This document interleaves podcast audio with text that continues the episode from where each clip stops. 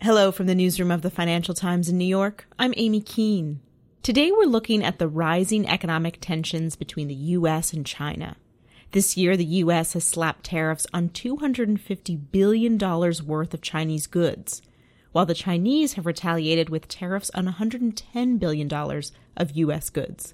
It's an escalating conflict that's clouded the global economic outlook. The FT's Gillian Tett recently sat down with Kevin Rudd. He's a former Prime Minister of Australia and now president of the Asia Society Policy Institute. And they discussed the state of the trade disagreement and what it might take for the US and China to reach a truce. There's rising concern right now about the state of the US China relationship. Do you think the current shadowboxing and the threats are a serious breakdown between the two? Or do you think this is going to be patched up fairly quickly? I think we're looking at a fundamental shift. And I've been looking at this relationship for about mm, 35 years. But if you put together the US national security strategy of last December, the US defense strategy of January this year, the initiation of the trade war, Vice President Pence's speech in um, October, it all adds up to not just a pattern, but a clear declaration the end of strategic engagement and the beginning of what's called now a period of strategic competition. The trade dispute might find itself with some sticking plaster put across the top of it come December, but the rest of the relationship, I think, is in a whole new zone. How dangerous is that for the region? Immediately, probably not, but I think it's important to stand back from the immediacy of events and see where this trend line's taking us. The United States, in declaring the end of one era and the beginning of another, the end of engagement, the beginning of strategic competition. We've had kind of rules governing the behaviour of the two states, that's China and the United States, which have evolved over the last 40 years. In this new period of strategic competition, we don't have rules. Is there anything that third party countries like Japan or that Australia can do to either try and calm this conflict or anything they should be doing to protect themselves from it? The abiding principle of Australian foreign policy for some decades has been we never wish to be engineered into a position of choosing between these two elephants in the front living room. We have an historical, strategic, and security relationship with the United States, and China is our largest economic partner by a country mile. So we'll be doing everything possible to actually ever be squeezed into a position of somehow making a foundational choice between the two. I think Japan ultimately would like to occupy a similar space. Now, a number of investors are very spooked by the rising tension in the US China relationship, and we've seen it in the trade sphere. Are you concerned that the next step would be a currency war? Do you think the Chinese are going to be tempted to devalue? Could that even lead to a capital war?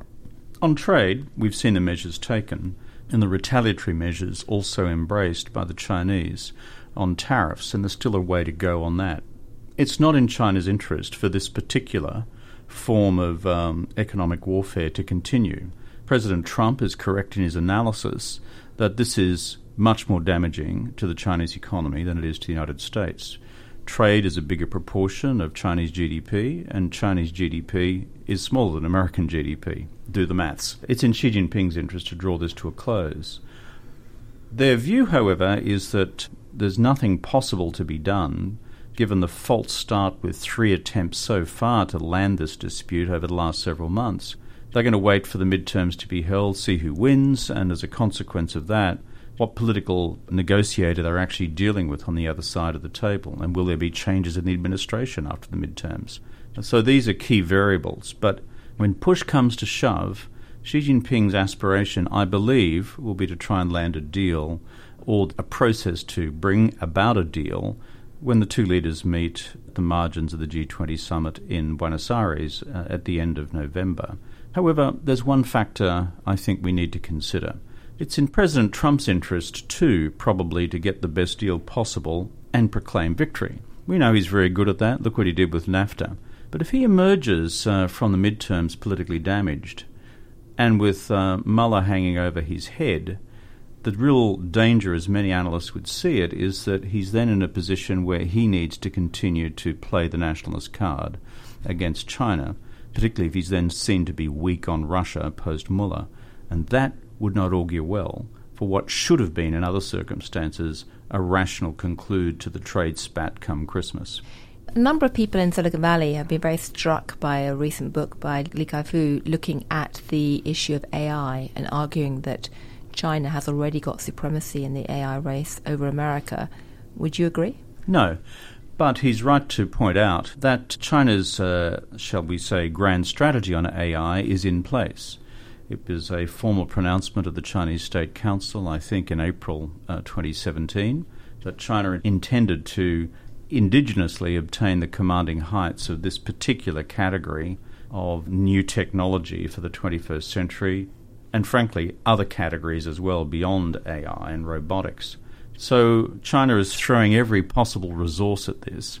But their view, interestingly, is that if, despite what could be a massive misallocation of state resources being thrown at state industry policy, at its research institutes, at bringing back foreign talents to China, and uh, their own indigenous innovation efforts, that if only 10% of that works, that puts them in a highly competitive position against where the Americans now are. So the game ain't over yet. But China is in a more of a competitive position, in my judgment, than some of our friends in Washington or in Silicon Valley would currently conclude. And just lastly, is there anything you can see on the horizon that would stop this deterioration in terms of the relationship between the US and China? At present, the relationship and the American response to the terms of the relationship present two sets of alternatives uh, for China capitulate or end up in a form of conflict, economic or otherwise, over time. Capitulate means adhere to the principles, processes, and rules if you like, but if China doubles down and says, nope, we're not doing that, then we're on a road to conflict. So, what's the third way through this? I think it's along these lines. For China to embark upon a series of reforms which further opens up its economy, that those reforms will not go as far as the United States and others in the West would expect. But we then see and stand back and make a conclusion over time in Beijing and Washington as to which of these two systems ultimately prevails in delivering maximum economic outcomes for their countries and for the world, namely the authoritarian capitalist model that we've seen evolve in China and the continuing liberal capitalist model we've seen in the United States, and for the terms of engagement to be peaceful but still competitive. Well, thank you, Kevin. Those are incredibly interesting thoughts, and I think this story is just going to get more and more intense and interesting going forward. So thank you for your time and best of luck within the Asia Society Policy Institute for trying to figure out how to shed more light on these debates. Thank you. Thank you very much. That was Gillian Tett talking to former Prime Minister of Australia, Kevin Rudd. Thanks for listening. We'll be back with another news feature tomorrow. But in the meantime, look out for our brand new news headline show called FT News Briefing, which you can find on all the usual podcast platforms and at ft.com forward slash news briefing.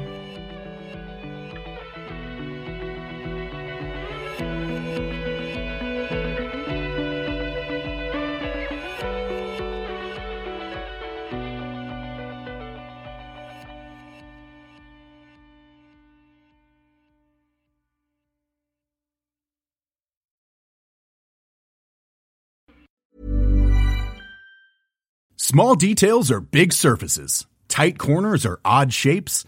Flat, rounded, textured, or tall. Whatever your next project, there's a spray paint pattern that's just right. Because Rust new Custom Spray 5 and 1 gives you control with five different spray patterns.